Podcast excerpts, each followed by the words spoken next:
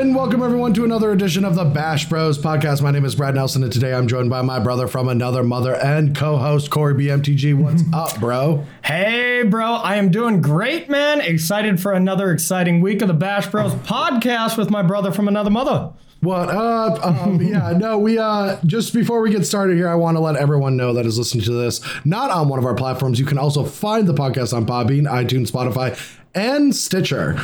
Uh no, it's it's it's an exciting week actually because Yeah. uh, we actually were able to get our first choice for today's podcast, and uh, we didn't have to resort to the third, fourth, or even sometimes tenth choice as Of special course, guest. yeah. So I'd like to introduce Brian Braun-Duin as our special guest for our 69th episode. Nice. Nice. Nice. Nice. Oh, sorry, sorry, sorry, Oh. Brian. You go, you go. Nice. Uh, uh, uh, what were you gonna say, Brad? Nice. Nice. Oh, nice. Sorry, I didn't mean to step on you guys there. Nice. Hey, guys, one quick thing though. Nice. Nice, nice dude. Nice. Nice. Nice. Nice. Ooh. Nice. Nice. Nice. Nice. Oh, nice. Nice. Nice. Nice. Nice. Nice. Do you know what's nice, guys? What? Nice. Nice. Nice. Dude, Nice. nice. Nice. Oh, that was Nice. good. Nice. Yeah. Nice. Oh. Nice. But seriously, let's get serious. Nice. Nice. Yeah. Yeah. Dude, you guys know something that happened to me the other nice. What happened? Oh, no. Okay, so I was on the back nine of this course I You was were on the playing, and back then nice. nice. Yes. I was on the back sixty nine. Nice. nice. I'd like to travel to Nice, but I can't. Nice. Nice. Nice. Is that because We're you forgot allowed your out the passport? country. We're not allowed out of the country because of COVID nineteen. So yeah. Oh, nice. Nice. Nice. Nice. Nice. Oh, nice. Nice. Yeah. Oh, yeah. Okay, nice. Nice. Oh, yeah, nice. Nice. Nice. All right, well, that's going to do it for our episode of the Bash Bros podcast. Thank you for listening, everyone, and we will see you next week for our Nice. 70th episode. Nice. Nice.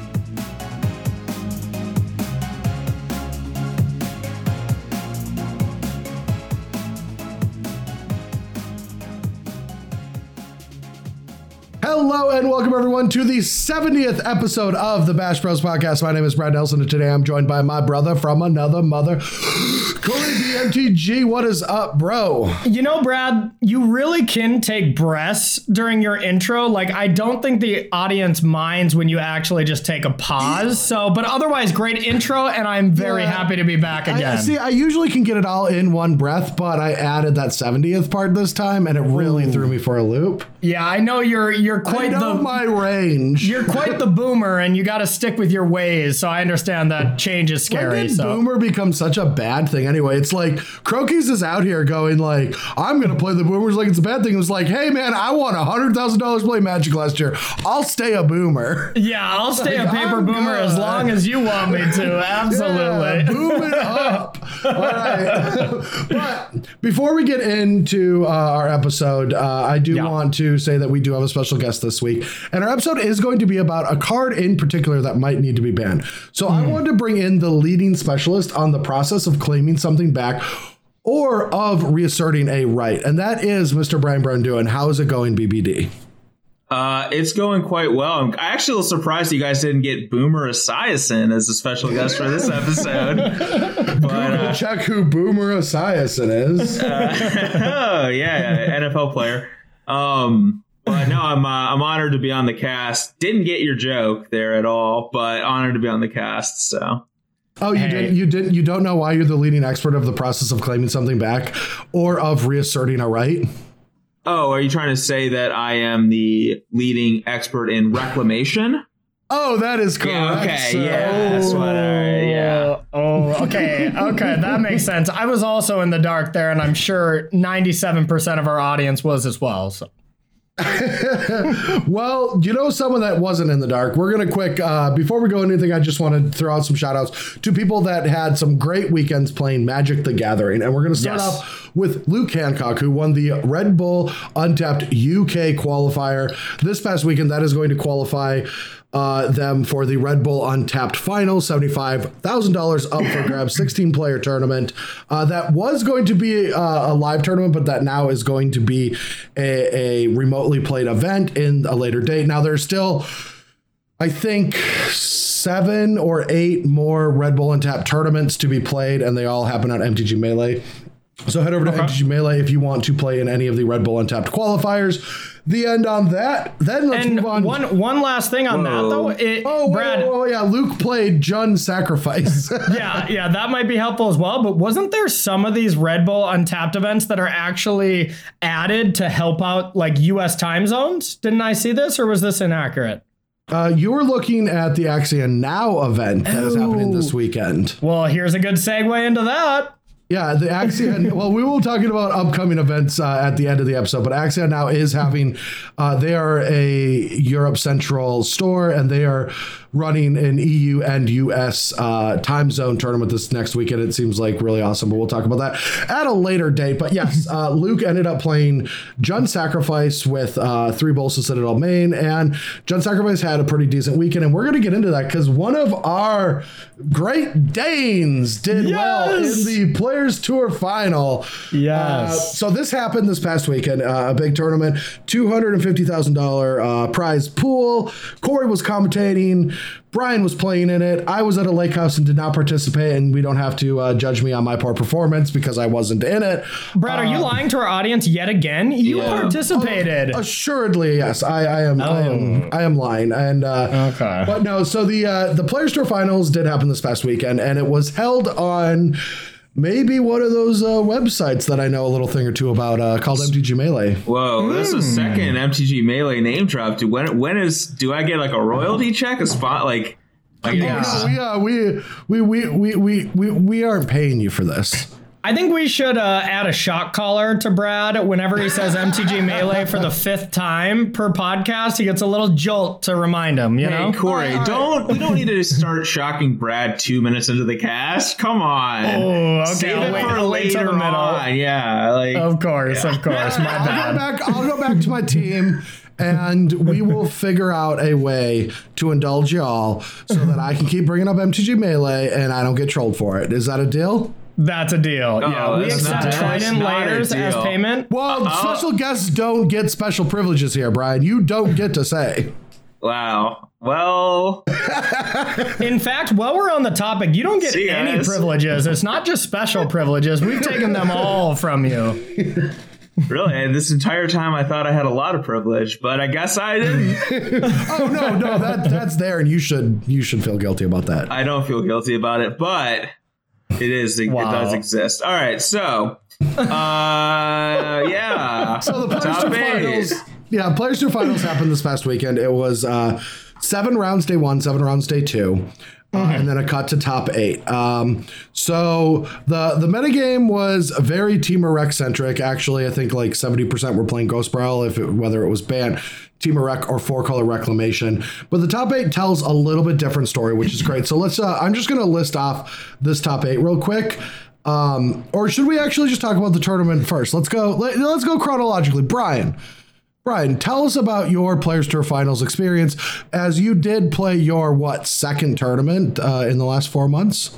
Yep. I um actually I tested more than a lot of people would have expected. I played uh, double digit matches actually leading into the tournament with uh, You played What was your record in testing? Do you remember? A vague a vague number? Uh, I, I don't want to say this falsely, but at one point in time, I was un, I was undefeated minus timing out, and maybe I Oh. maybe I ended up just being undefeated in testing. Granted, this was in the bronze bracket of MTG Arena. so, out of all out of this podcast though, one thing I wanted to point it out is you are our bronze medalist as far as cast members go of this Oh, podcast. So I'm proud of you. kind of you to Yeah. say that, Corey, but I'm at least Yeah. silver. Come on. Yeah, you're right. Brad is totally bronze. wow, kind of rude of you to say that, but uh, had another thing in mind. Uh, no, yeah, uh, Wait, what? Nothing. Uh, so Oh, okay, okay. I did I did test with reclamation a bit. Sadly, I never, or I only played one reclamation mirror going into the tournament, uh, which I knew was not going to be great because it was fifty some percent of the field.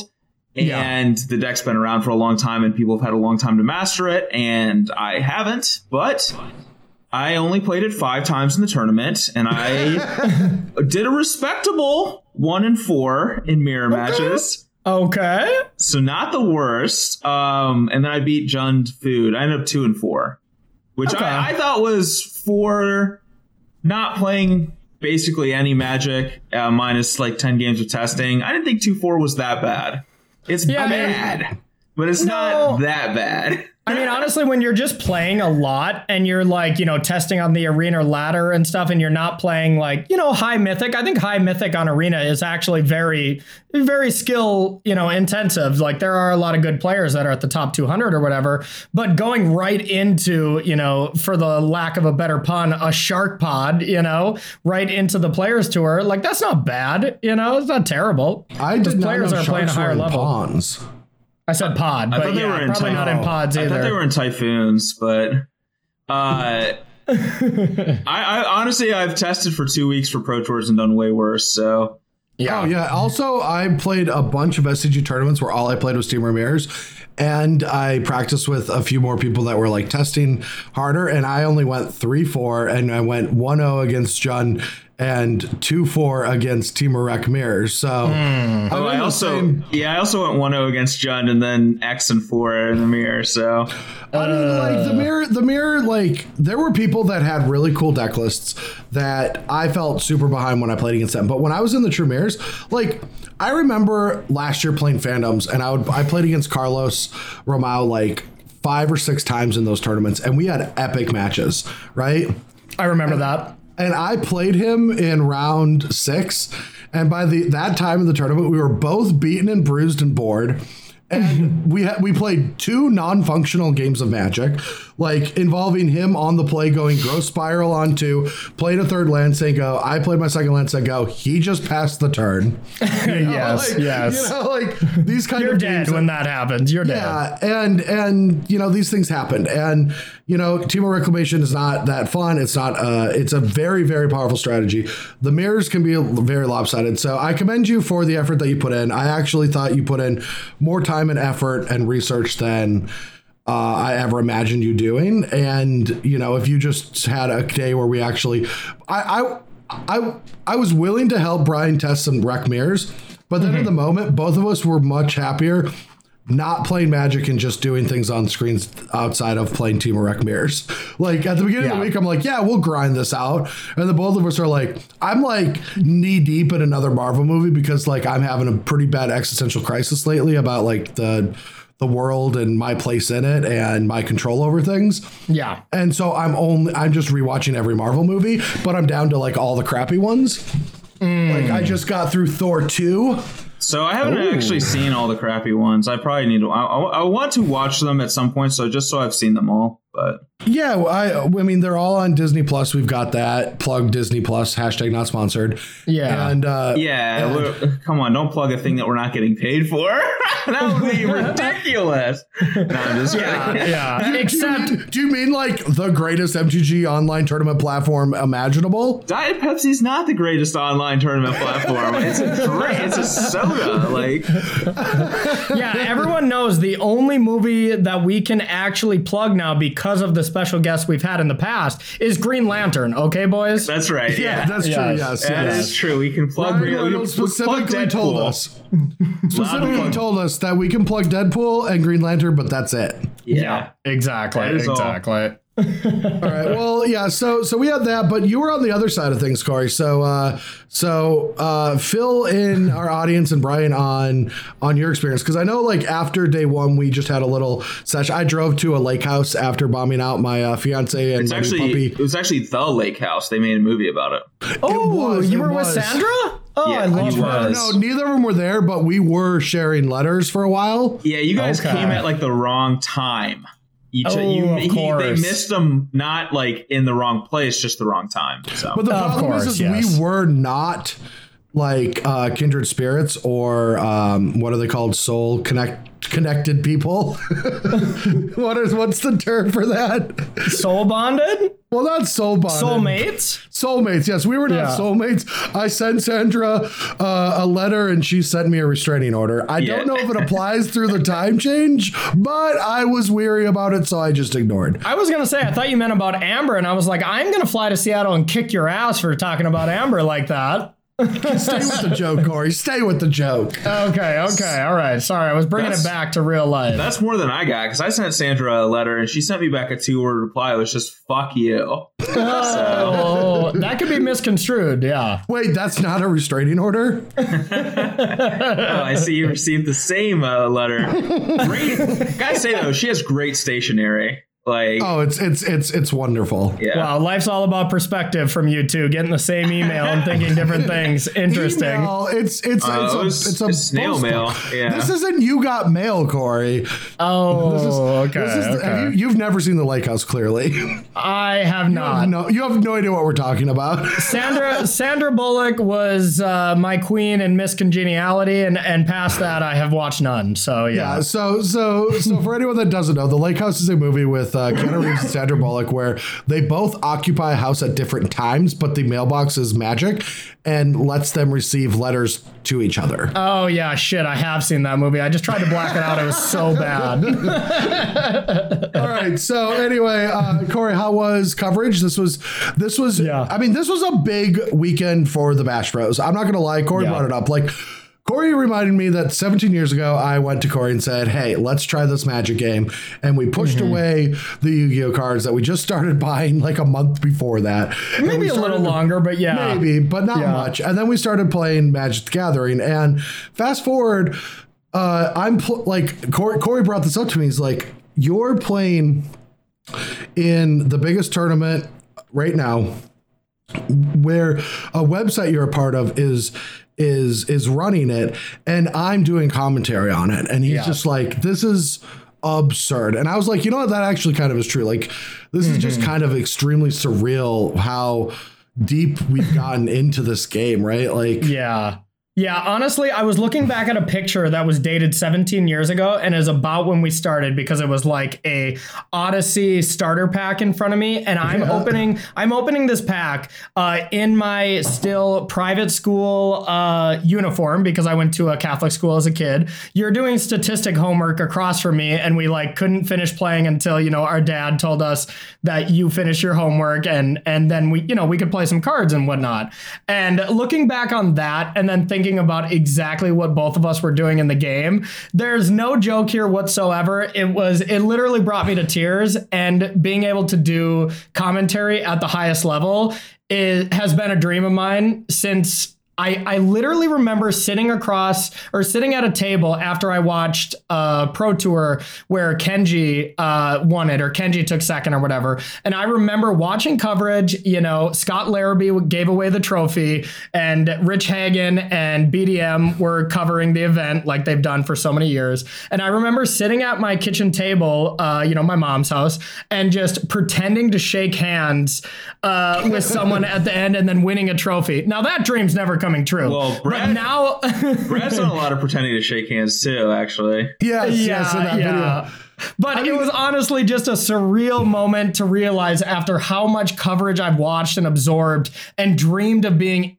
involved in something, whether it's playing, winning a tournament, or commentating. You know, I didn't know I wanted to be a commentator when I was, you know, an, a 13 year old kid, but just being involved in that high level of something and then your website you're a part of, you know, uh, being the platform for it all, it was a surreal moment, a surreal ro- moment, and I loved it so much. And it was, Yeah. it was really special to me that, at least. That picture also brought me to tears because I wish that I could have retained any of that statistical data information that I was learning. I was just Yes, about well, to hey, say, yeah. Brad, Brad, you know when your teacher told you that you wouldn't have a calculator with you to do that data everywhere? Well, now MTG Melee does that data for you and you don't need the stats. yeah, but the I stat still, I, background, still yeah. want, I still want my TI 83 bag so I can play Drug Wars. Hey, they're still using TI-83s, if I'm not mistaken. Yeah, Wait, I- but dude, fair, Played, fair. played a lot of Phoenix on that bad boy. I don't know if you guys ever played Phoenix. No, I, I I only had I only had Drug Wars and some other game. What about what about Z Zetris, otherwise known as Tetris? No. Are you Oh, talking about on a calculator? Yeah. Oh yeah. yeah, on the, yeah, there, there were Oh. games programmed on the TI on the TI eighty three.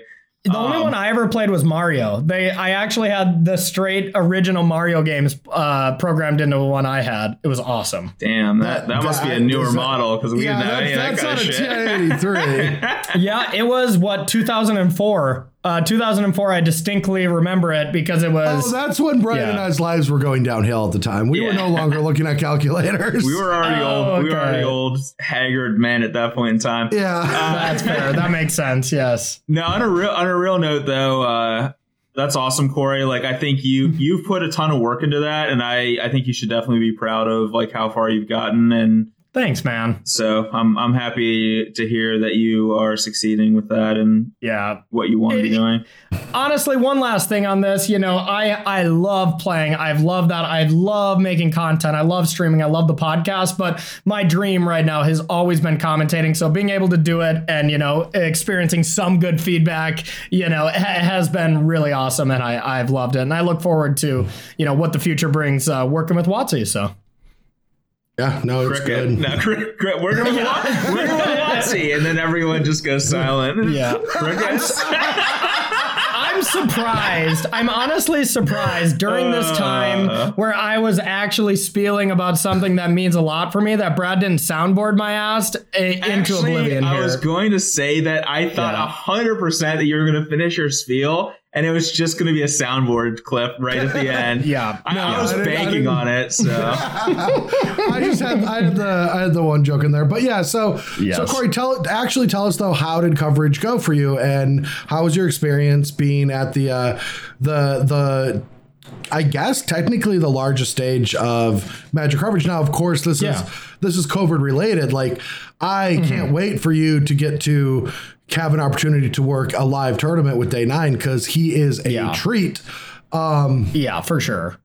For sure, but it was it was awesome. You know, I mean, uh, the first job I got hired was for the PT finals uh, in Texas. You know, and then COVID happened, shut that down. So that that was the thing I'm the most excited about. I just can't wait to be wearing a suit, walking up and down the aisles, being able to bird, you know, my friends and stuff, but then also be working and stuff like that. So it wasn't the ideal dream that I've had, you know, but making the best of it. I I covered three rounds each days with Alias V. Um, you know, it was a blast working with her. She is super good at her job, and uh, you know, uh, offered up great questions at all, t- you know, all the time.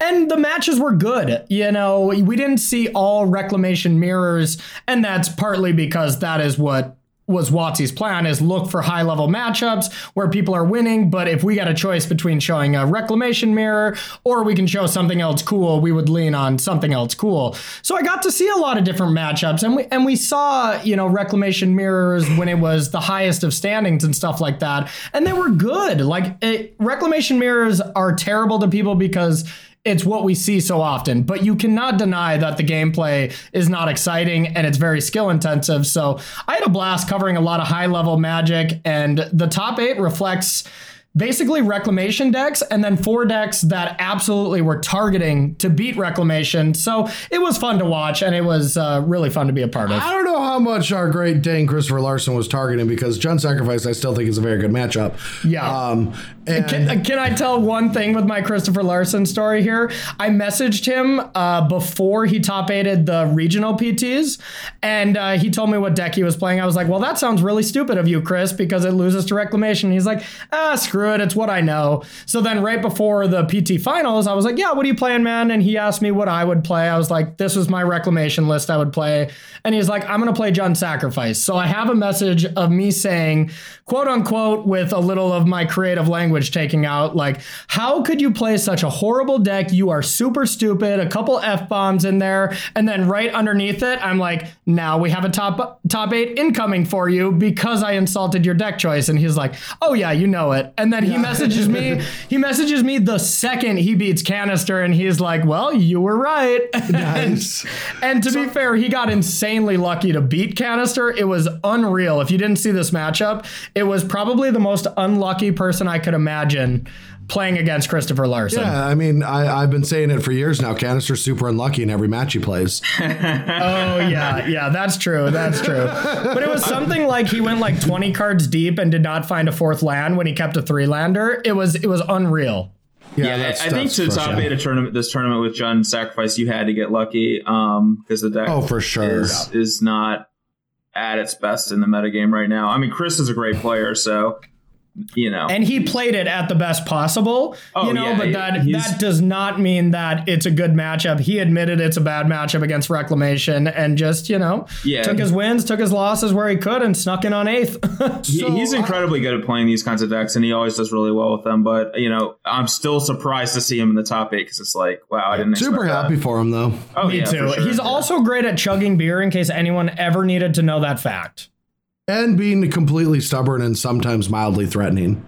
Yes, When, exactly. When yeah. when the drinking and, and the stubbornness come together. But a lovable won't teddy win- bear. Oh, you won't win an argument with him. Lovable guy. yeah, Great guy. Great exactly. Is there uh, is there something you'd like to share, Bradley? Uh, Yeah, No, where did no, no. where did Christoffer wrong you, Bradley? Oh, what, what, what- what's the time? All right, in seventh place, Ralph Levy on Azorius Control. No. no so, so we have we have a top eight. There's two four color rack, two regular, two rack, a mono black aggro, Mardu, Winota, and Azorius Control. Now, for anyone that doesn't know, this And Jund top eight- sacrifice from Chris, of course. Well, yeah, and, and of course uh, the the Great Dane Jund Sacrifice. Now, the top eight for this tournament will be played this following weekend. Uh, they will be, uh, I think, a double elimination bracket. Since it's going to be two days of coverage, and Corey, you might know this better. I don't think that's true though, bro. It's not a double elimination bracket. I think it's a standard top eight. Yep. Standard top eight pairings are randomized. Uh, so first is not playing eighth. First could be playing second. And uh, this is to prevent people from testing their matchup all week. Uh, we're revealing the bracket on Friday, uh, and then it's you know they have that one day to test their specific matchup, and play draw still applies. yeah, but you know these are, these are. Magic players. They're going to test every possible matchup. Exactly, and they're given that opportunity, but they don't know their specific matchup until Friday. Nobody knows until Friday, not even us. You know, they uh, they won't tell us You know anything what else could have prevented them from testing their specific matchup? If they concluded the tournament this weekend, If they had played the top eight the same weekend that they played the tournament. But think about this. Think about this. What if in the finals we Uh. have Alan Wu up against Riku uh, Kumagai, and neither one of them has a functional computer or a webcam? What are we going to do? Not show the finals? This is the, the whole reason we did this is so that webcams can be sent out to them. They can figure out a good streaming setup so we never run into that situation where we can't broadcast the finals. So while I completely think that that is a, completely reasonable thing, Uh-huh. the things the, the hangups that I have on this are why is so it's just there's seven matches period and it's over two days. One day. One day. Oh, it's only one day of broadcast, Uh, yeah, yeah. Saturday of this uh, coming up week and here. so you'll just rec- you'll just watch seven matches of Magic, and that'll be the the, the day. uh, yes, yes. Okay. I gotta say, Wat- I'm WotC's going- I'm- really, uh, really busting their ass for a workaround to not having spectator mode in MTG Arena. yes, yes. So- no so kidding. the- no kidding. I think I think that there's a part of tournament integrity that actually kind of uh, breaks with the the randomizing of things because Mm-hmm.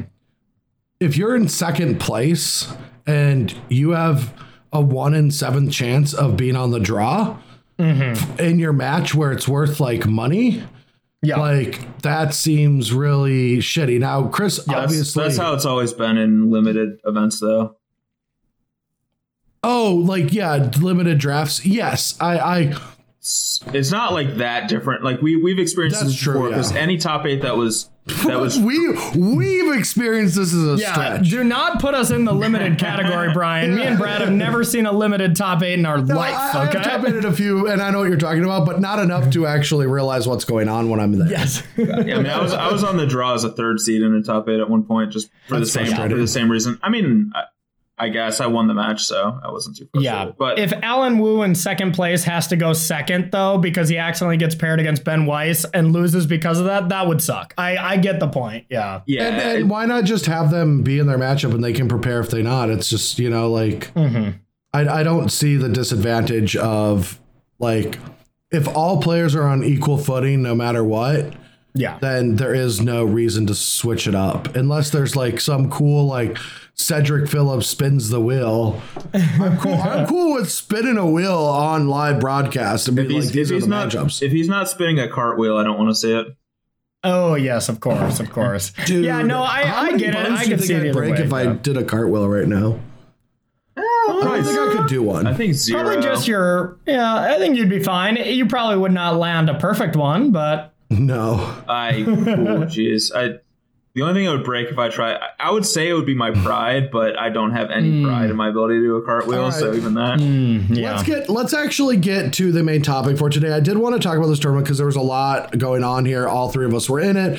You know, Temur Rec was the talk of the tournament, and that's kind of the talk of this episode. So I kind of want to sit on my soapbox and explain a topic uh, and why I want you guys to discuss it with me. Now, so the topic is reclamation. Now, whether Wil- Wilderness Reclamation should, or I'd like it to be banned in standard, or if it's a different card.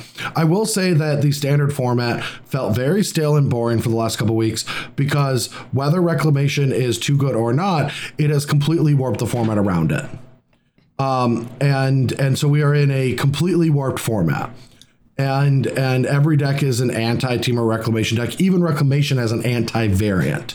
Um, and so uh and and you know after this tournament was over i was like phew i'm done with it. I get to go to, to historic. Now last week when i tested a little bit of historic um after i submitted deck list i played some historic and i played the goblin deck and the goblin deck was absolutely just stupid. Like muxus is just absurd. Uh Okay. four colorless red red four four when it comes to play put look at the top six cards of your library put any number of goblins into play.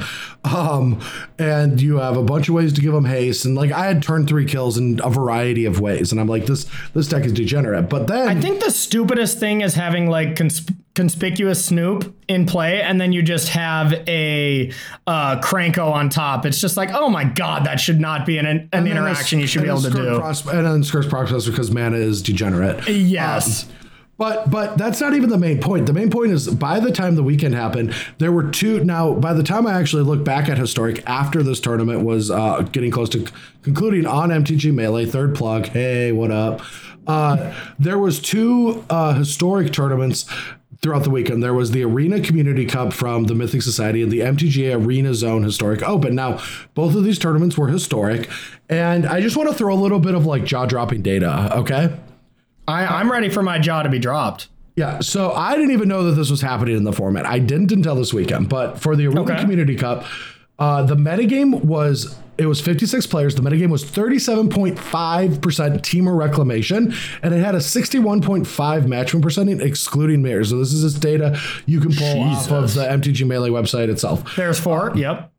And then the MTGA Arena Zone Historic Open, uh, there was 111 players. It was only 15% of the field, but it had a 71.8% win percentage excluding mirrors. By comparison, the deck that a lot of people thought was going to be too degenerate and needed to be banned four days before that, Goblins was 14% of the metagame, but had a 47.2% win percentage excluding mirrors. Yeah. So so Yeah. we have we have and and now and now I get to what this deck looks like. Now, if anyone out there is like, I haven't looked at historic because I play the other formats or I play MTGO, what's in this deck? Well, I'm gonna let you know that the the average Temur Reclamation deck right now plays 30 lands, four of which are Field of the Dead.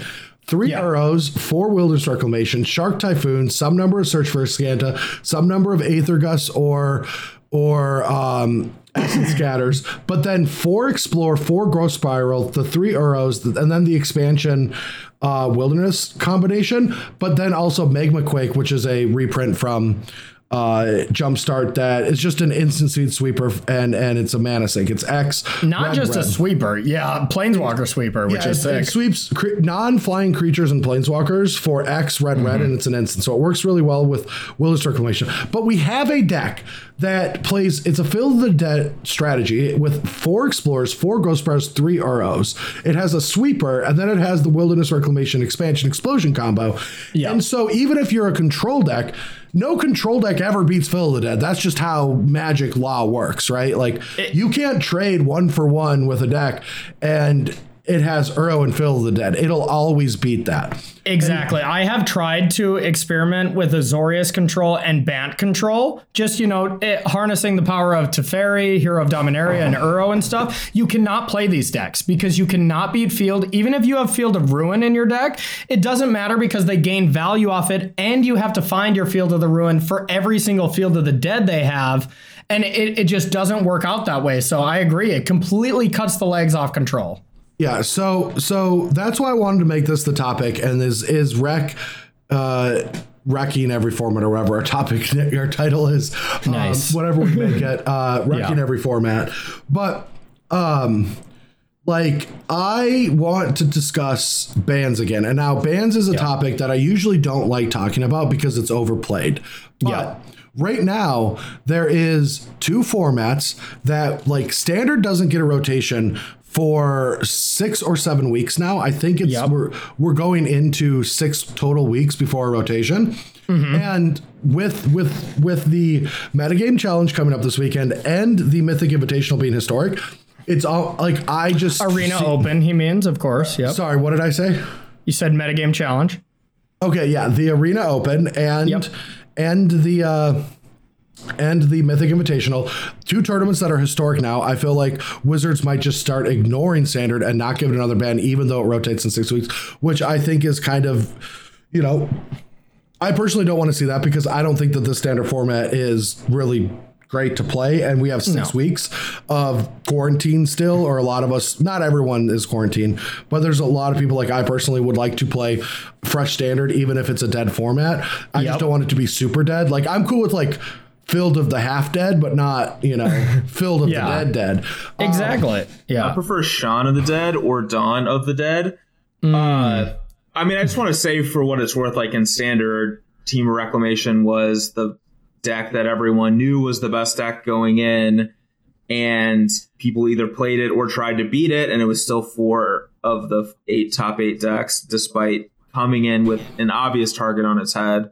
Uh, Yeah. Kind of feels a lot like Oko standard. Yeah. Um, and you don't want to look at the top 32 of the Players Tour finals. You know, I mean, I don't have the exact numbers in front of me, but I know it's something like 26 out of 32 or like, you know, 24 out of 32, some number like that where it's it's over 50%. You know, so it, it, it's not the top eight is skewed and the data doesn't represent it accurately. It dominated. It dominated even when people are targeting it and the best players are playing against it. So mean, I- that that's a sign of a little unfunness. Yeah.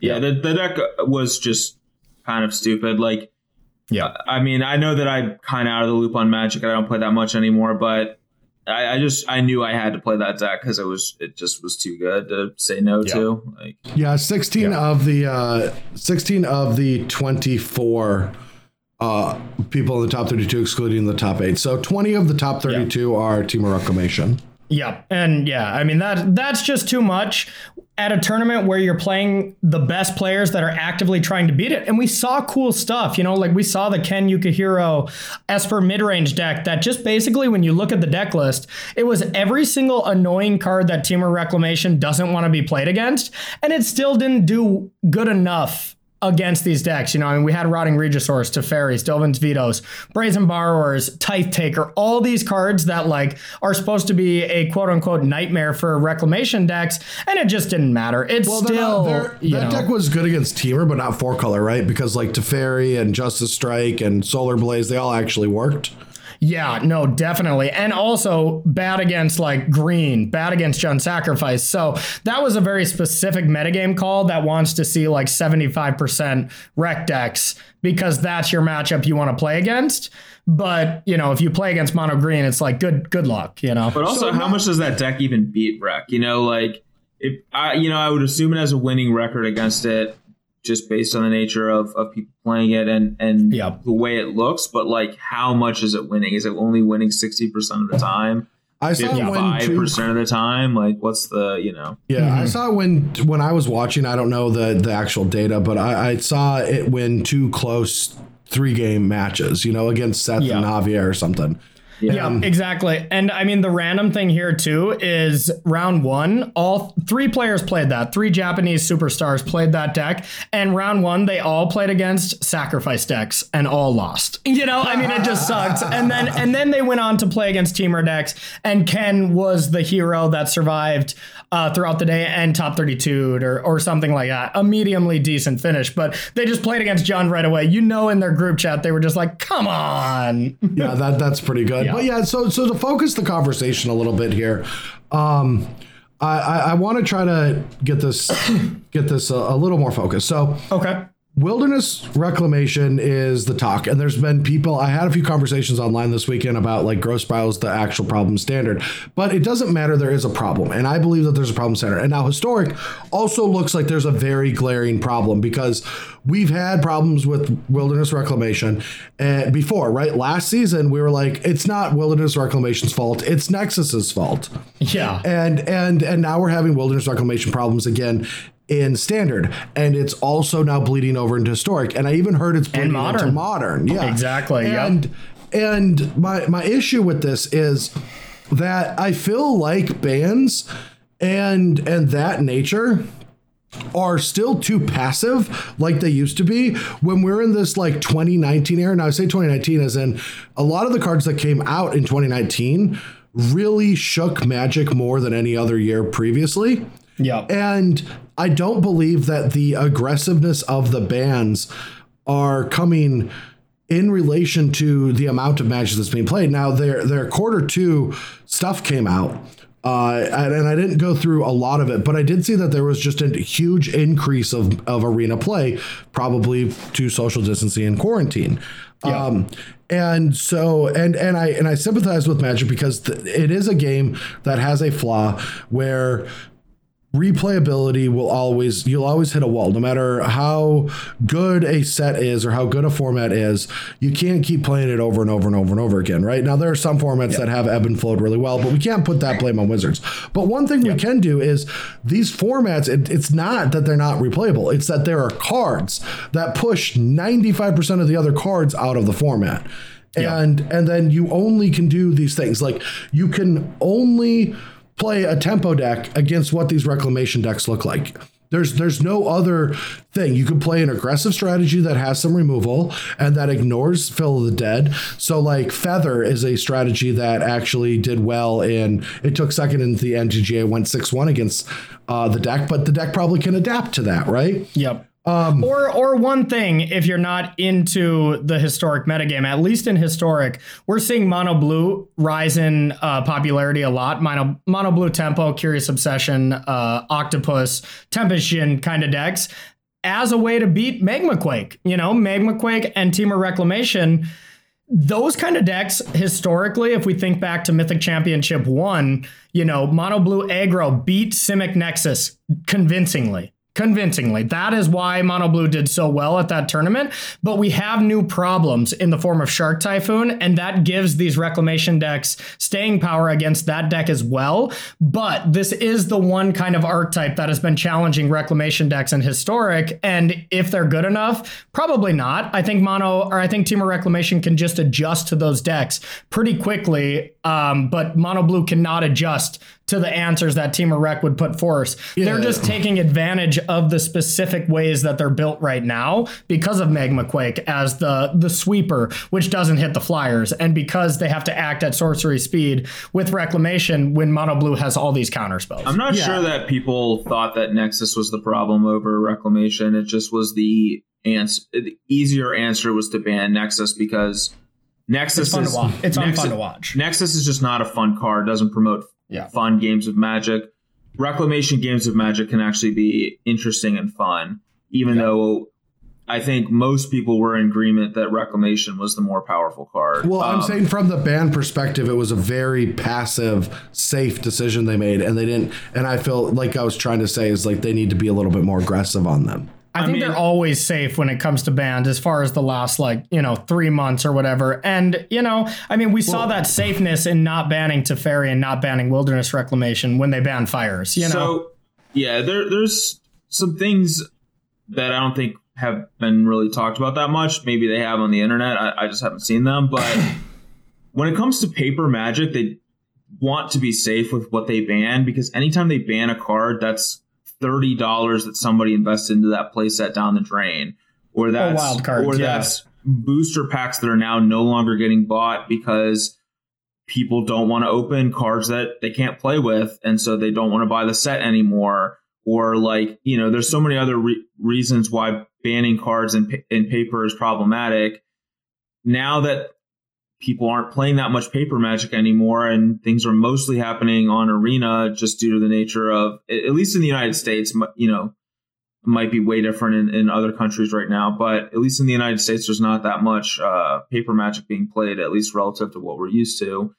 And if so much is being played online you kind of have a, a bigger area of what you can ban when it comes to like an online game because people haven't invested the same amount into it. I mean, it's like four wild cards into my card that now gets banned, and they're going to refund my wild cards. You know, like that that investment is not at all the same, and so people aren't going to be as upset when those kinds of bans happen. So I think there is a discussion to be had about being able to ban more cards if you're pushing towards arena. Now, I don't know if that's actually a good direction for Magic the game as a whole like the long term health of the game. But if that's the way that things are going to continue to be for a while, at least in the US, that's something that, you know, they might want to consider as being a little more aggressive with bans.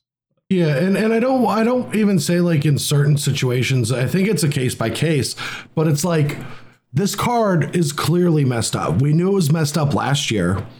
Untapping your lands at the end of your turn with Nexus was was gross. And now we can untap our lands and explosion our opponents. That's gross. And the the strategy is bleeding into multiple formats. Um, and and like I want an aggressive thing. I wanted them to say something this last Monday about this because like every week that goes by that they they go stagnant on this or don't make a decision or don't announce something is another week where I'm like in in limbo. It's like I don't really want to play standard, so I want to go to historic where I can test for some upcoming tournaments, but I don't want to play historic because it just seems like it's going to get banned. And like Corey was saying, like, well, mono blue's coming up. It's like that's fine. We'll play our combust or whatever the equivalent of combust is, and we'll play flame sweeps and mystical disputes. Like, like the flash deck can beat the blue deck. I know that it can do that. Like we we might have to like change the way things are played, but you have such good red removal, mana acceleration, a Shark sweeper. Typhoons. I mean, Shark Typhoon is yeah. by far the biggest. And you know, I mean, these blue decks are trying to play four brazen in the main to try to deal with that. But then, what are you not attacking with Curious Obsession creatures if you don't have a brazen? Like, you know, you put yourself in such a bad spot. You know, so But they- yeah, but I'm yeah. just like just saying that there are answers. yeah. And so agreed, agreed. and so like uh, I completely agree with you, Brian. Like these are not easy decisions, and I'm playing, you know, Monday quarterback really hard here. But it's also at the spot where like I see a lot of frustration on players from social media, or just in group chats, or in Facebook groups, and there's just so much frustration about these formats. It's like they ban Winota, they make Muxus. Yeah, Like that I, Yeah. I just think that people have a idealistic view of magic that's just flawed. Like Yeah. because I it's just like people just magic is just being played at a level that the game cannot support.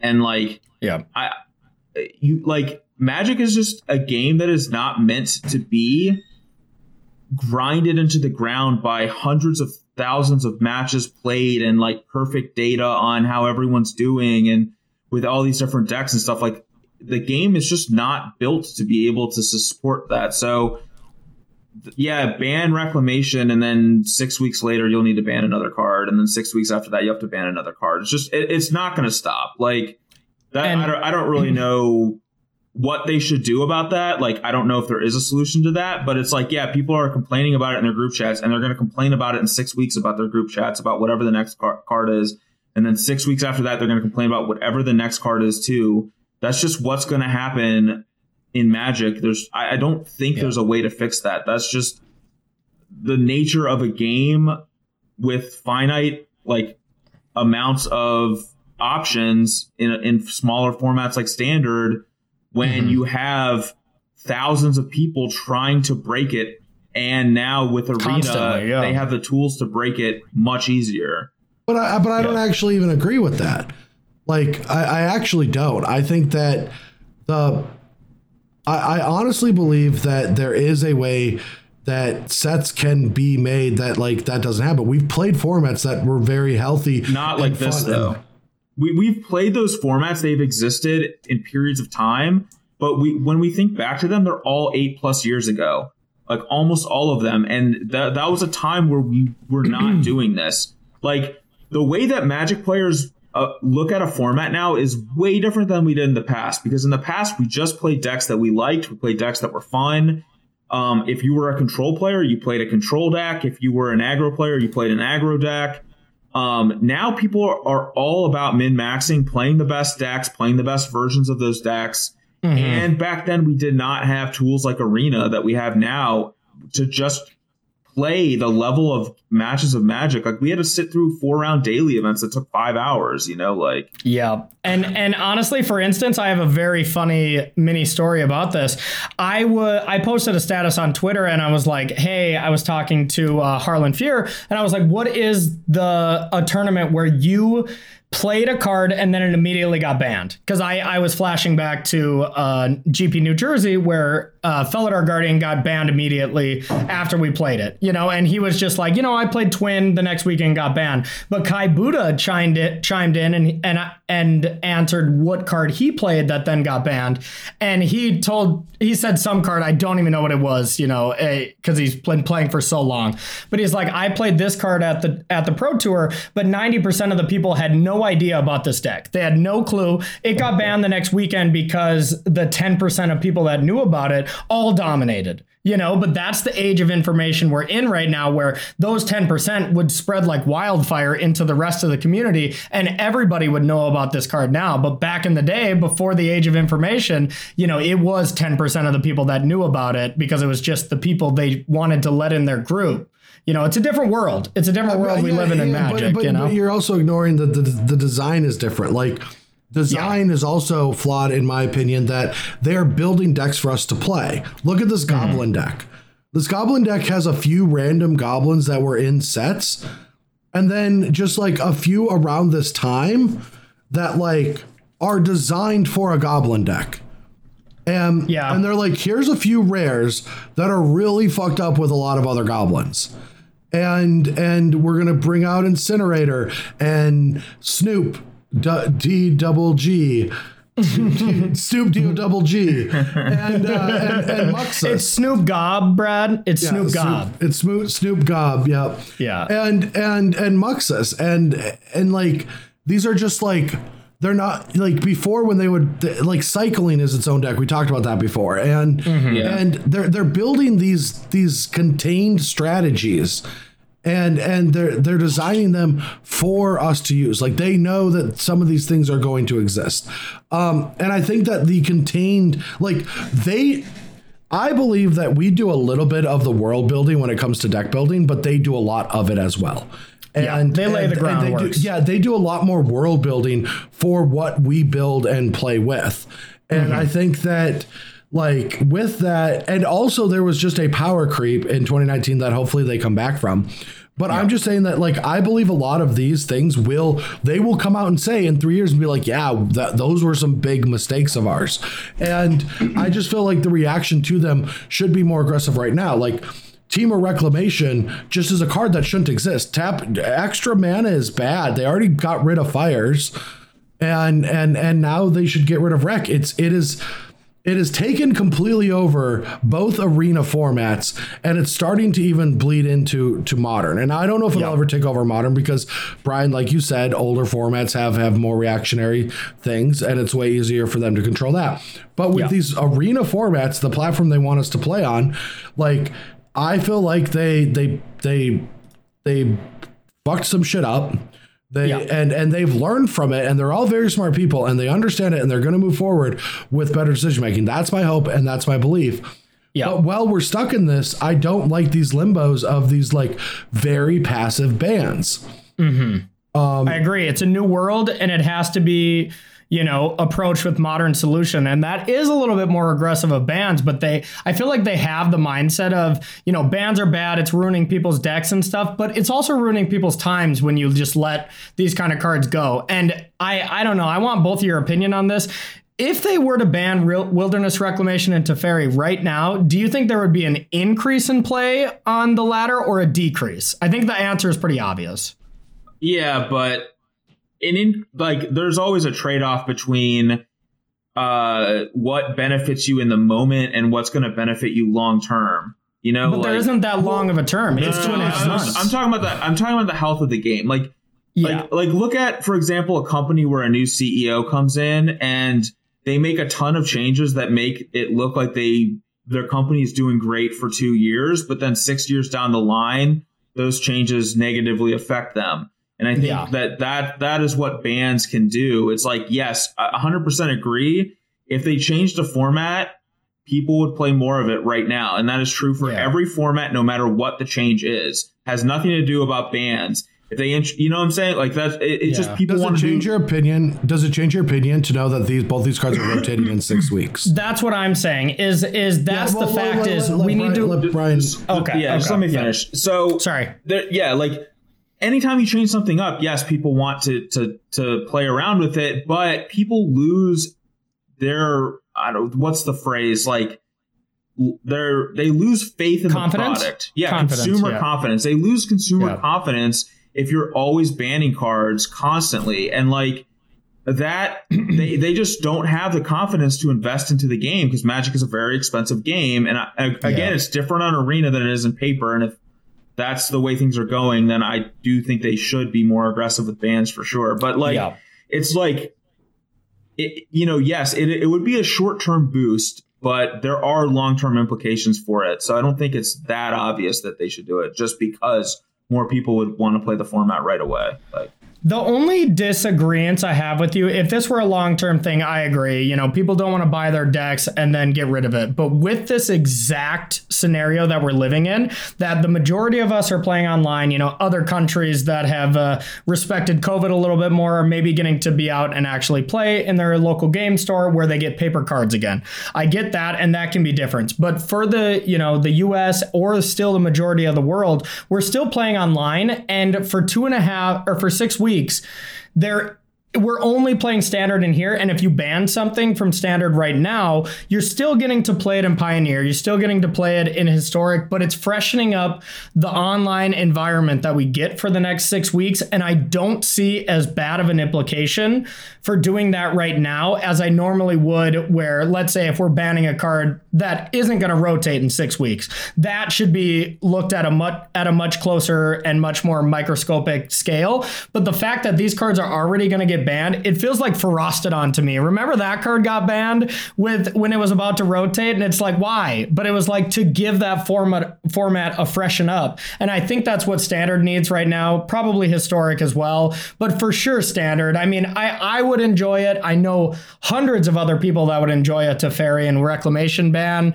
and it doesn't seem like a lot of bad aspects like you're talking about bbd for this specific example. Yeah, I, I'm not even trying to argue about. I mean, I, I think I got in the weeds a little bit. I'm just disagreed with a lot of things that you guys are saying, but I don't okay disagree. I'm not necessarily disagreeing with your point. I just don't agree with the reasons behind, like a lot of the reasons. you're disagreeing with the the the big picture but not the small picture of banning these specific cards right now Well, like is what you're saying historic right? is a purely arena only format. It's not played Yeah. in paper, so they uh, for sure. I think they should ban cards if they're ruining historic. Like I don't think Yeah. there's any question there.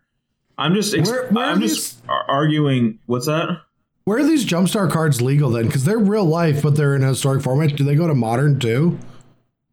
Um, I think Jumpstart is just a promotional thing, but they also just put it into historic. Historic here is the most like obscure thing, and honestly, historic is going to be a shit show forever, in my opinion, because they add cards at random. Do you think they're just always going to test every inclusion of adding meddling mage to the format or something like that? Like historic is a complete anomaly and it, it just it doesn't make sense in anything they've ever done ever. So this is You a- know, it's a like- supplementary. It's not legal in standard pioneer or modern, but they will be legal in legacy, vintage, commander, and historic. And um, no, I think the jumpstart thing is really cool. So I saw somebody. I watched a, a box opening of this. Well, a couple Mm-hmm. packs because I want to understand what they were.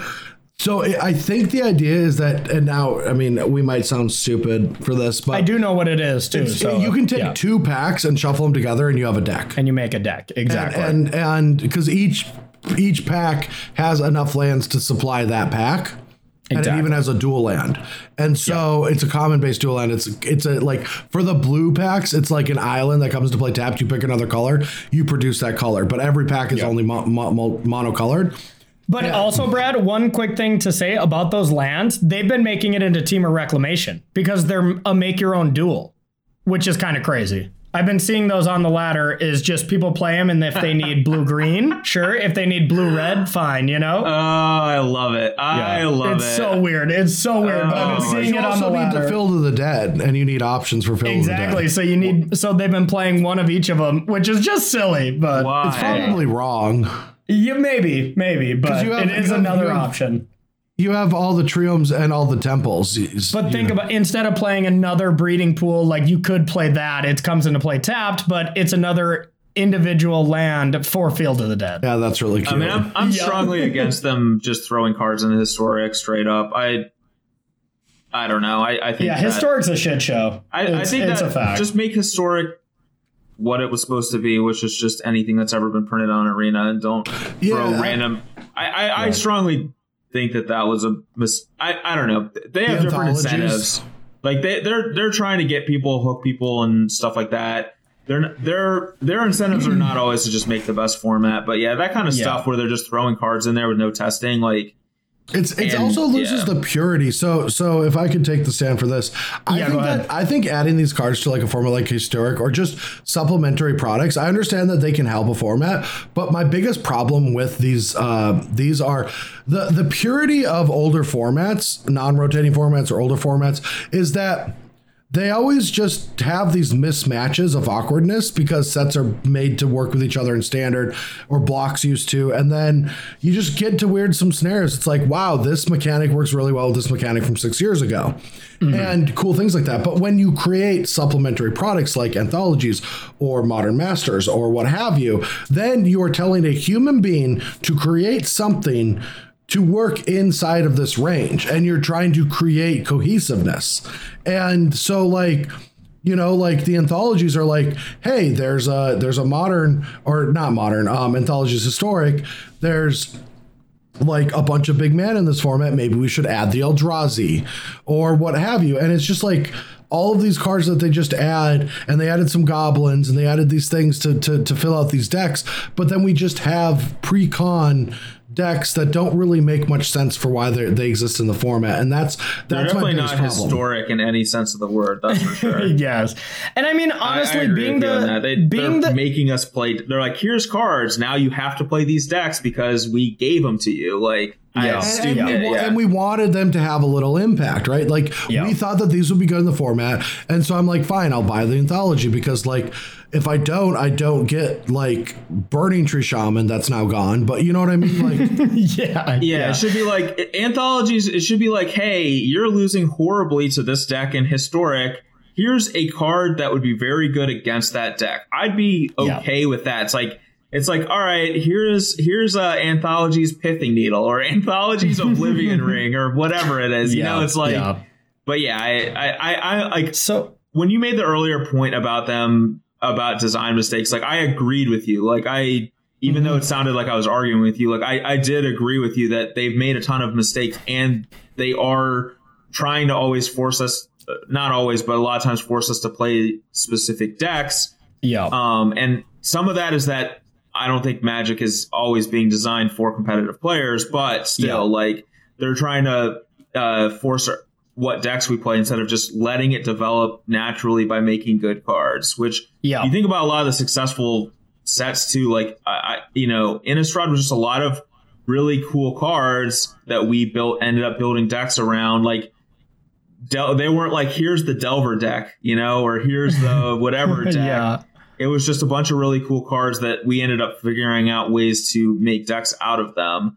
Um, Yeah. Now, some of it, uh, you know, there were some themes. You know, they had themes, but they weren't forcing decks down our throats. So, Yeah, Yeah, the, and the here- themes helped helped limit it out huge too. They weren't pushed for constructed. yeah, and, Yeah, and, and limited here- was awesome. So Here's the one like devil's advocate thing I can look at as far as historic because you think about it from their perspective. They're like, okay, we didn't think about this. When cards rotate, you know, all of a sudden, all this money, actual money that people have put into Arena, now their cards are worthless. They can't cash them out. They can't trade them in for anything. So you have to solve that problem, right? And and it's creating a format like this.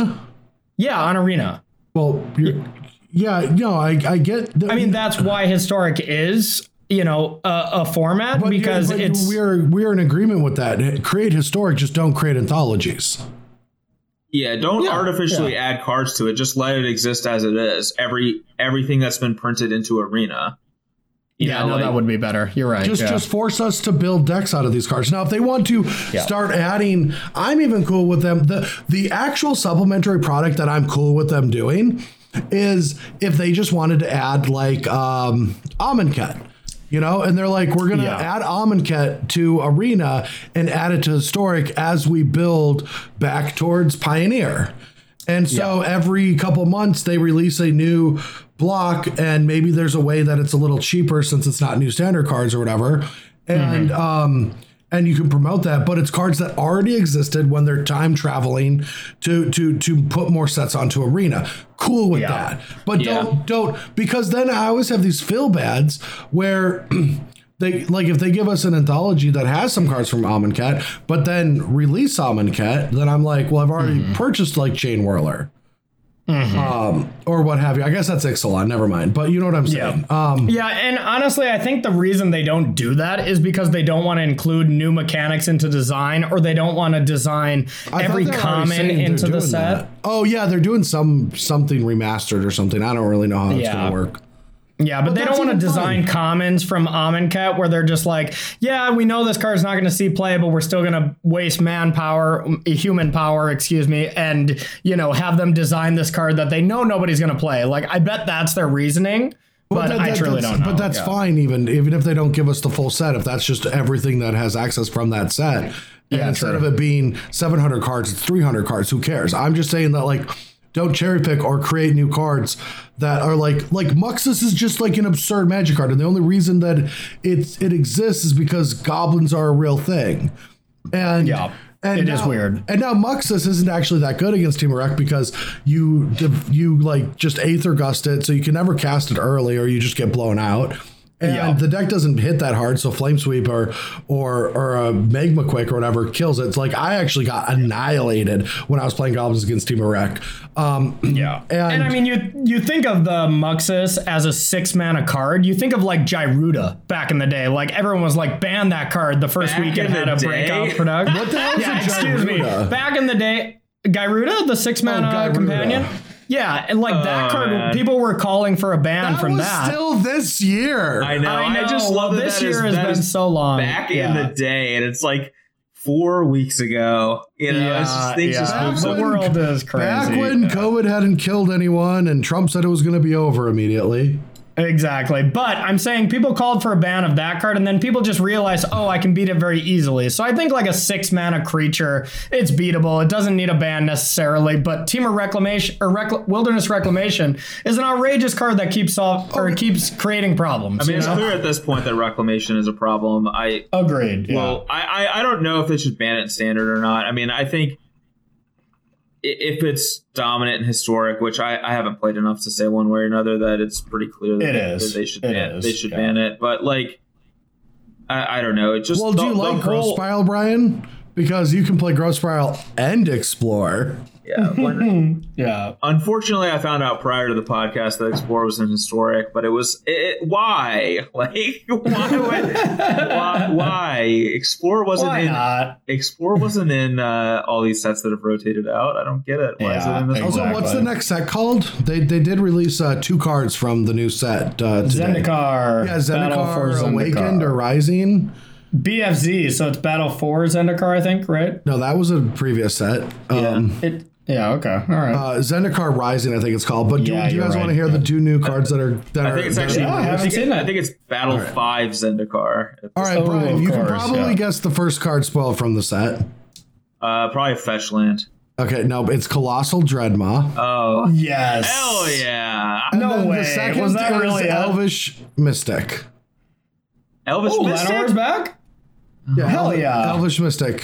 They just they don't want me to play Magic. No, no, I'm kidding. Neither of those cards. I, I- Okay, I, cannot all right. confirm nor deny if either of those cards are in the set. I was Jesus making a joke. Christ. I was Jesus gonna Christ. say- I was gonna say I missed this too. I was like, what the hell? I was like the I was like Co- Colossal Dreadmaw. Okay, they do want me to play Magic. Elvish Mystic, they don't. Yeah. Yes. Yes.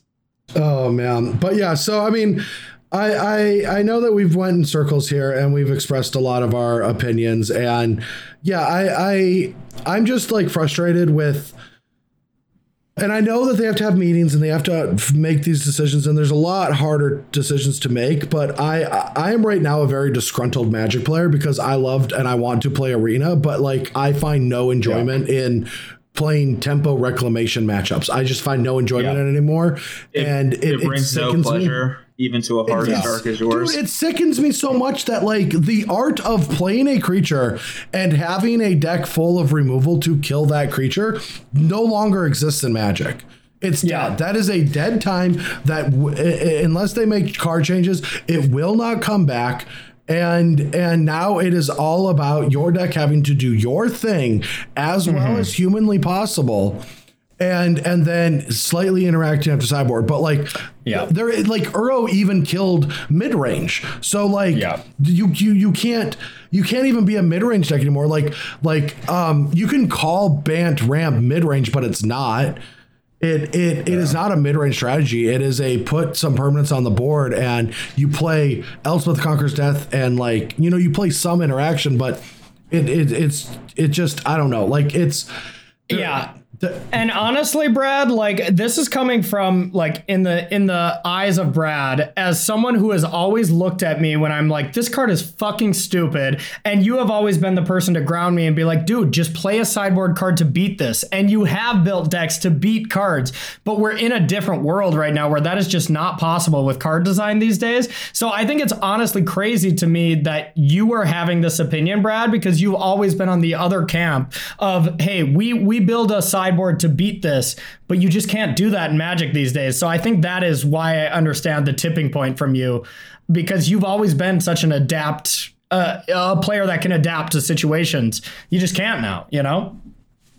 I mean, there are some things you can do, but but mostly like, and I'm They're not doing them minor. all They're right. minor, you know? I'm not Like, doing them yeah. all right, but just the the fact that I am just sick of four man enchantments that produce mana. Like, they, Yeah. like I'd rather be in a fires world than a wilderness reclamation world. I actually thought the fires was more Oh, me too. Yeah. Me too. I loved fires. Oh, that was a way better It's- design card. Yeah. I mean that, but remember when we were living in an Oko world and we were like saying how after they banned Oko that our next world was just also going to suck, and it did. Like I don't like. I know I keep harping on this, but it's like maybe they should ban something, and this is kind of side point to whether or not they should ban something. But they're just going to have to always keep banning things. I think. Like, Yeah. I, just, I, Yeah, I I, just I kind of agree. I just yeah. think it's like, and yeah, maybe we're at the point where reclamation has to be banned, but I, you know, But yeah, how fire. long until the next card has to be banned? It's Well, be but like short. if you just if you don't make broken three mana planeswalkers, cards that produce mana in ridiculous ways, and green cards that draw cards, like I want to see what that world looks like before we just take that pessimistic approach and say it always has to be banned. Because I always Yeah. feel like those are the problems. yeah, but then Mm. you get like, remember when people were clamoring for Pack Rat to get banned? I mean, Well, but that's Pack- ridiculous. Is it? It was dominating a format. Like, it- how like Pack Rat is compared to this this this kind of stuff is nowhere near it. it I, like even if you, it's like you get rid of this thing and then you get rid of this other thing, and you get rid of this other thing. Collected Company was a card everyone wanted to be banned, and it's just a little bit of card advantage for four mana. It doesn't provide, Yeah. you know, it's it's not extra mana, it's not extra whatever. It's like I, I don't think that the problem is like just extra mana or just planeswalkers or just whatever. I think the problem is magic. Like Oh, that's very sad and depressing. I don't think it has to be. It's a game. Like it can. I Magic can still be fun. I still have fun playing Magic. To, like even though I don't play it that much anymore, I don't. I don't think it has to be viewed as a, that depressing of a thing. I just really don't think the game can support the way that we the like the measures that we put it through. Like in terms of standard, like older formats are different. I think, but yeah. I mean, honestly, still, if anybody wants to enjoy a great match of Magic or a great tournament, play some Modern. You look at Modern right now. Modern is a And phenomenal that is format. The episode. my Thank God. you for coming, everyone. Uh, before, Honestly, I want to make that one point here, bro. In seriousness, if you gave Modern a chance and like spent a week of playing and then came back and and thought of like you know Magic in Modern compared to Standard and stuff, I really think you would have you know a better lens to look through because Modern is still great. You know, that's what I play us- when I actually us, just want uh, to enjoy. You know, Get us that MTGO Traders uh, sponsorship. I need. I need that. I, I don't get or the the card the card hoarder. Oh, sorry, you don't have twenty dollars? Didn't you take second at three pro Are tours in the last like me? year? It's like sixty dollars minimum to get an account. Wait, you don't have sixty dollars? I definitely do, but I don't want to spend sixty dollars so I could like play. Enjoy Magic again? Are you kidding me? You just said you want to enjoy Magic again. I'm telling you how to do it for the low price of sixty dollars a month, and you're like, nah, that's too steep. Let's ban it all as instead. he says that with his own sponsorship. yeah, I would still pay for it if I. Well, I just own everything on Moto anyways, so I don't care. I own all my Moto stuff. Then- and- then yeah, of a drink.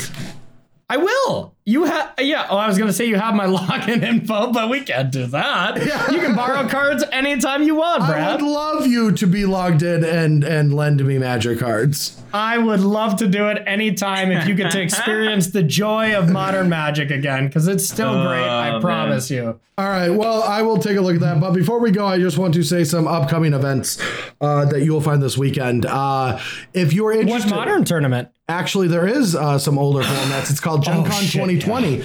Uh, there will be links for all of these tournaments uh, and information in our show notes. So if you go to Podbean and Bash Bros podcast in this episode, or if that's how you found us, or any of our other. Uh, other other places where you can find this podcast that are iTunes, Spotify, or Stitcher. These will be in the notes. Uh, but you'll be able to find uh, more information on Gen Con 2020 this weekend. It is remote play, huge organization, a lot of stuff. You can get a badge for free and then play a ton of uh, uh, tournaments. There's MTGO and MTGA events, and there's a free badge you can get.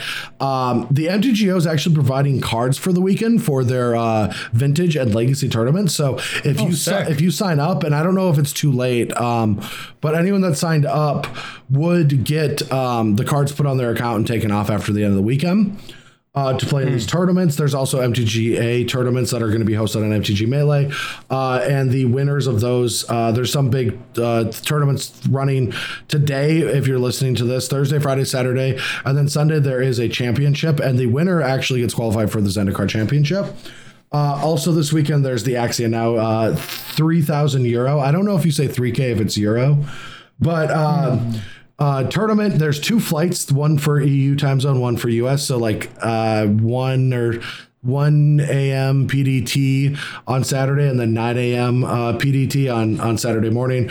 Um, and there's a tournament, 3,000 in the prize pool. Both tournaments are just like gonna pool each other. So at the end of at the end of both of them on Sunday, the, the top four of both tournaments will play for the t- the large prize pool, and then the next four from each will play for a smaller prize pool. They have a really cool system, actually. So I That have- sounds awesome. I have to wait to play in these events. What if it's my Axion and I need it now? Wow. Well, if you need it now, you can jump into an SCG Oh, season two championship qualifier. Uh, and to do that, you can play in a challenge. They're happening uh, every day. Uh, but Mm-hmm. yeah, that tournament will be on Sunday standard. Uh, so if you want to get qualified for that, I'll be playing. You'll be playing. I might be playing. Uh, I need to still qualify, but there are qualifiers for the rest of the week. So you can go to the link uh, for the uh, SCG organization page and you can see all of the uh, current events that they have for that. Uh, Exactly. And if you want to challenge the person who has top aided the most of those events, come at me, bro. that is still very impressive that you did top eight, uh, three of Tree. the five. Tree.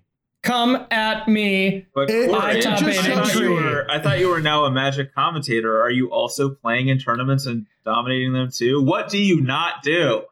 Uh, dishes. Yeah, I don't do dishes. Yeah. Gotcha. hmm Uh, dishes. Yeah, I don't do dishes.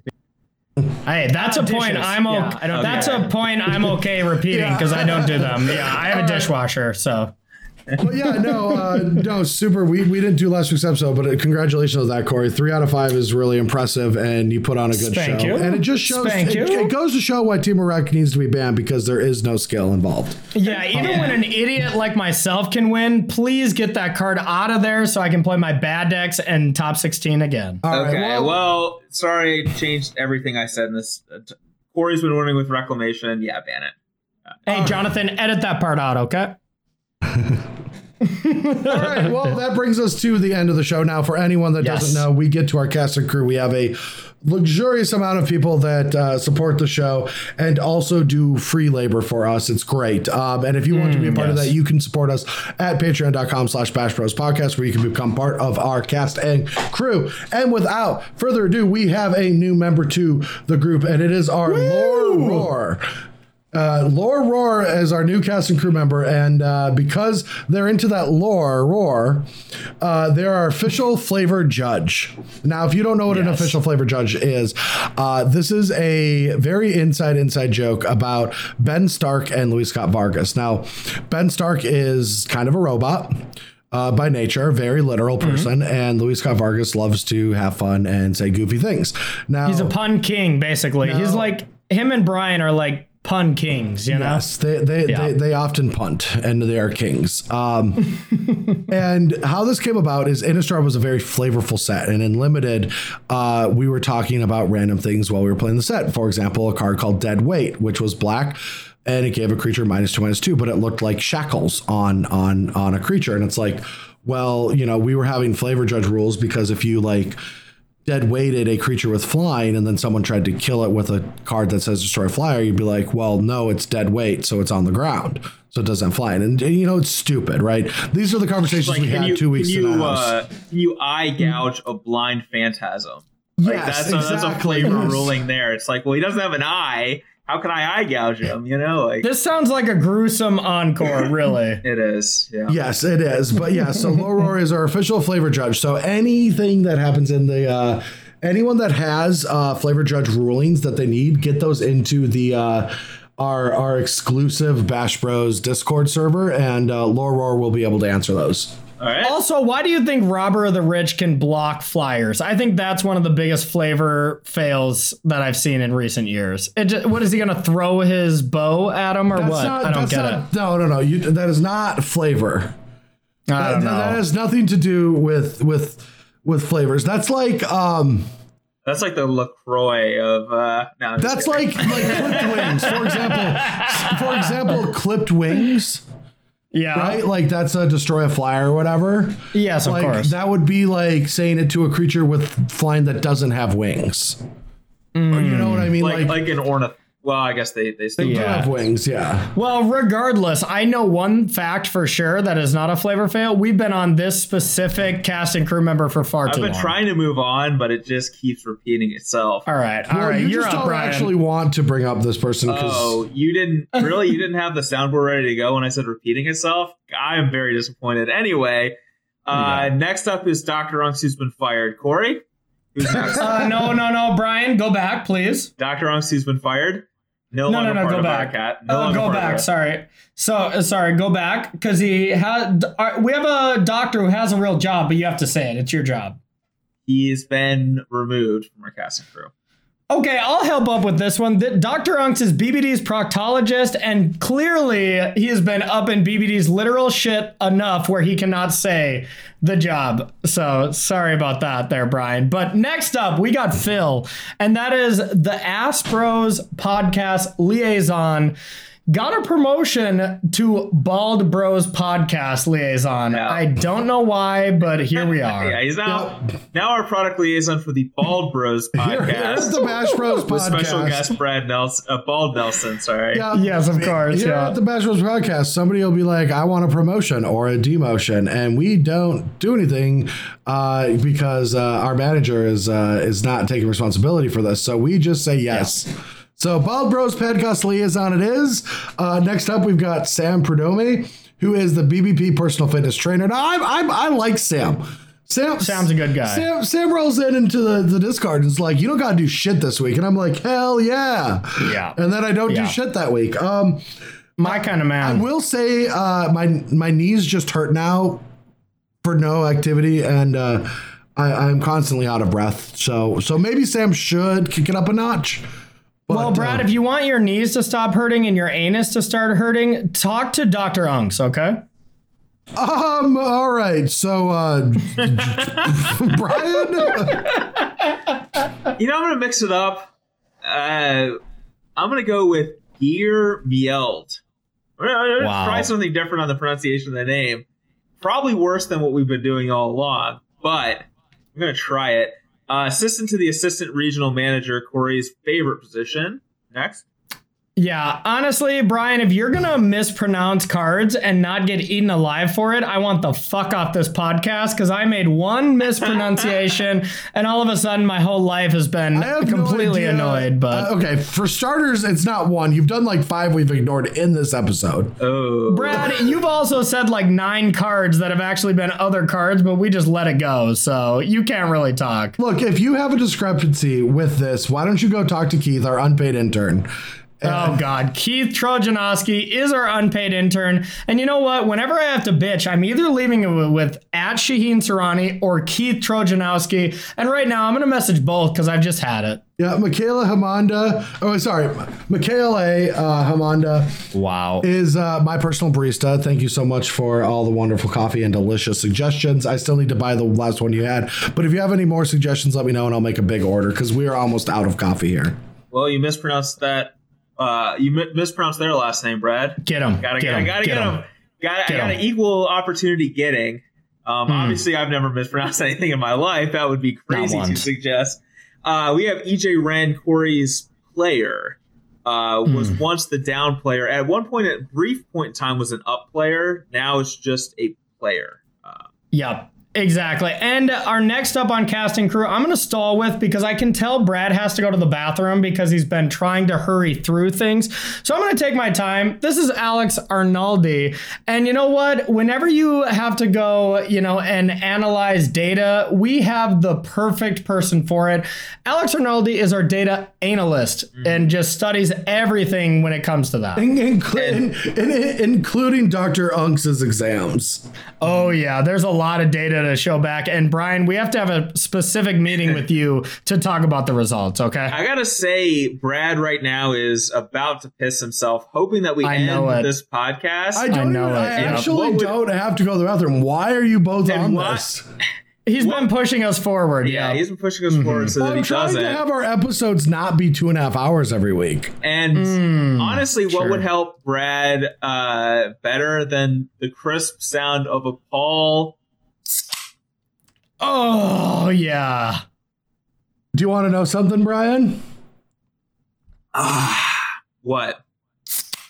Got it. Nice. Oh, do you guys each have fresh Coke Zeros? That's So impressive. yeah, that's right. We've got Paul Kakarowski.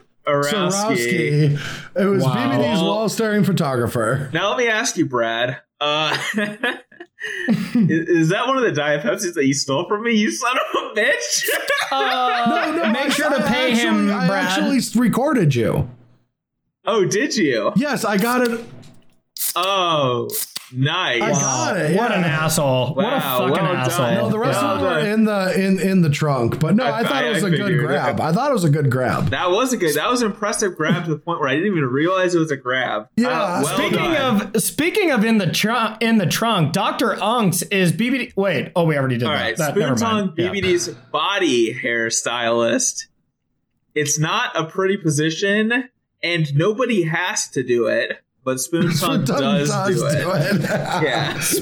Speaking of doing a bad job, David Watt is our special guest screener. And you know what? For episode 69, we had a really good special what- guest, what but for you ex- even- episode What seven, are you 70, even it was talking terrible. about, Corey? Like, we brought in the leading expert of the process of claiming something back or of reasserting a right, and I think this special guest nailed it.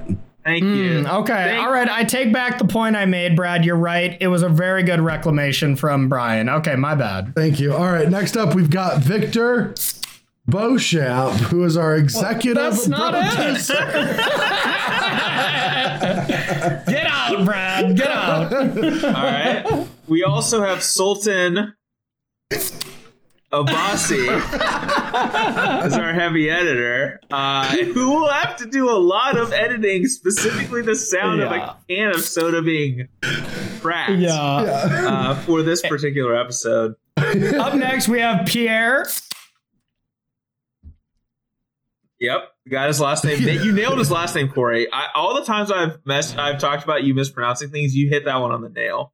Thank God. Whenever I just don't say things, it is much better for me. I have to agree. But this is Pierre Vendelbo, and Pierre's got a new job. It is the BBP companion. Was it, was their old job, but now we got a promotion. Pierre is the BBP emotional support animal. And honestly, Oh, after it? every single time that Brad records me, I die a little inside. So I need an emotional support help because I really hate it. I no, it's BBD's. I wrote that wrong. It's BBD's emotional support. That's what I thought, but Oh. Yeah, BBD's. Wow, I don't get an emotional support animal. Jesus Christ, We Brian, you get one. everything on this We podcast. It's both have fucking. We both bullshit. just got puppies. Um, Yeah, that's crazy good. that I'm Yeah. a special guest on this episode, and everyone on your cast and crew is dedicated specifically to me. yeah, it is. it's weird. like Wild people how like you more would- than us. It's, I mean, it's just crazy. I mean, I just got invited to be the special guest, and all of a sudden everything's lining up for me. God, you're a I dick. mean, we're gonna have to go talk to what's her name to figure out if this has to do with the lizard people in government or you know the uh, the injections we're getting that uh, make us not anti-religious.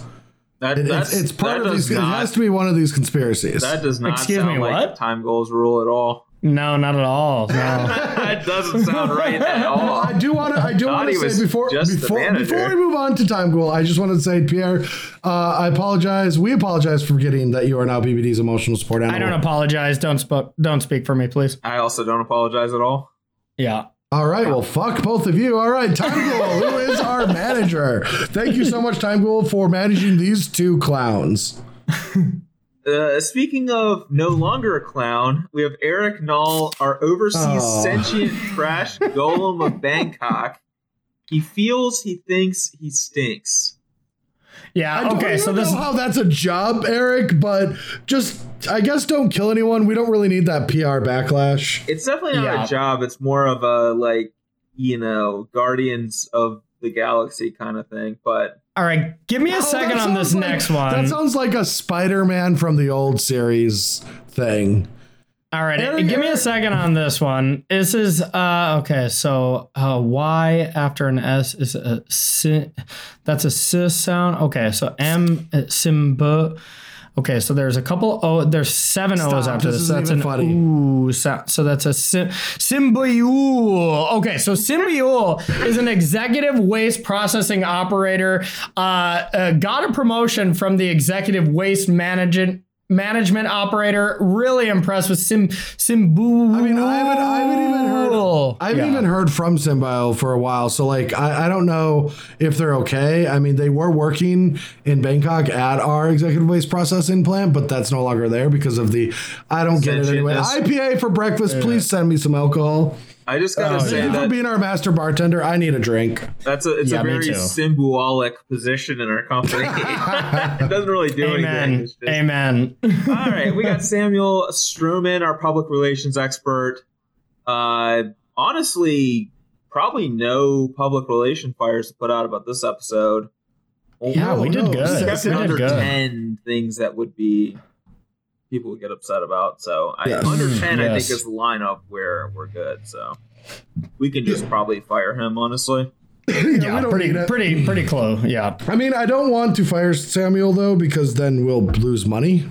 So I think we Yeah, should. you're right. Let's keep Sam. let's keep him on the staff then. Yeah, I agree. Yeah, the support is the support is nice. But anyway, thank you so much, cast and crew, for being truly supportive of this past uh, this past Rose podcast. Uh, and that's that's it for our 70th episode, y'all.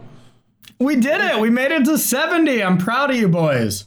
Yeah, we've also, uh, in all seriousness, most people are probably not listening that much, and mostly the cast and crew.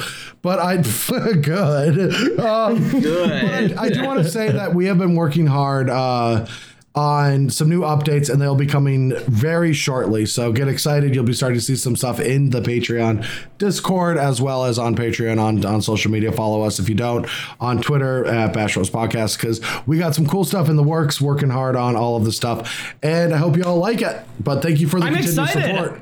I can't wait to learn about them because they don't tell me shit around here. Well, so. I do tell Corey he forgets a lot of the things that I ask him to do, so it's all it's all new to him.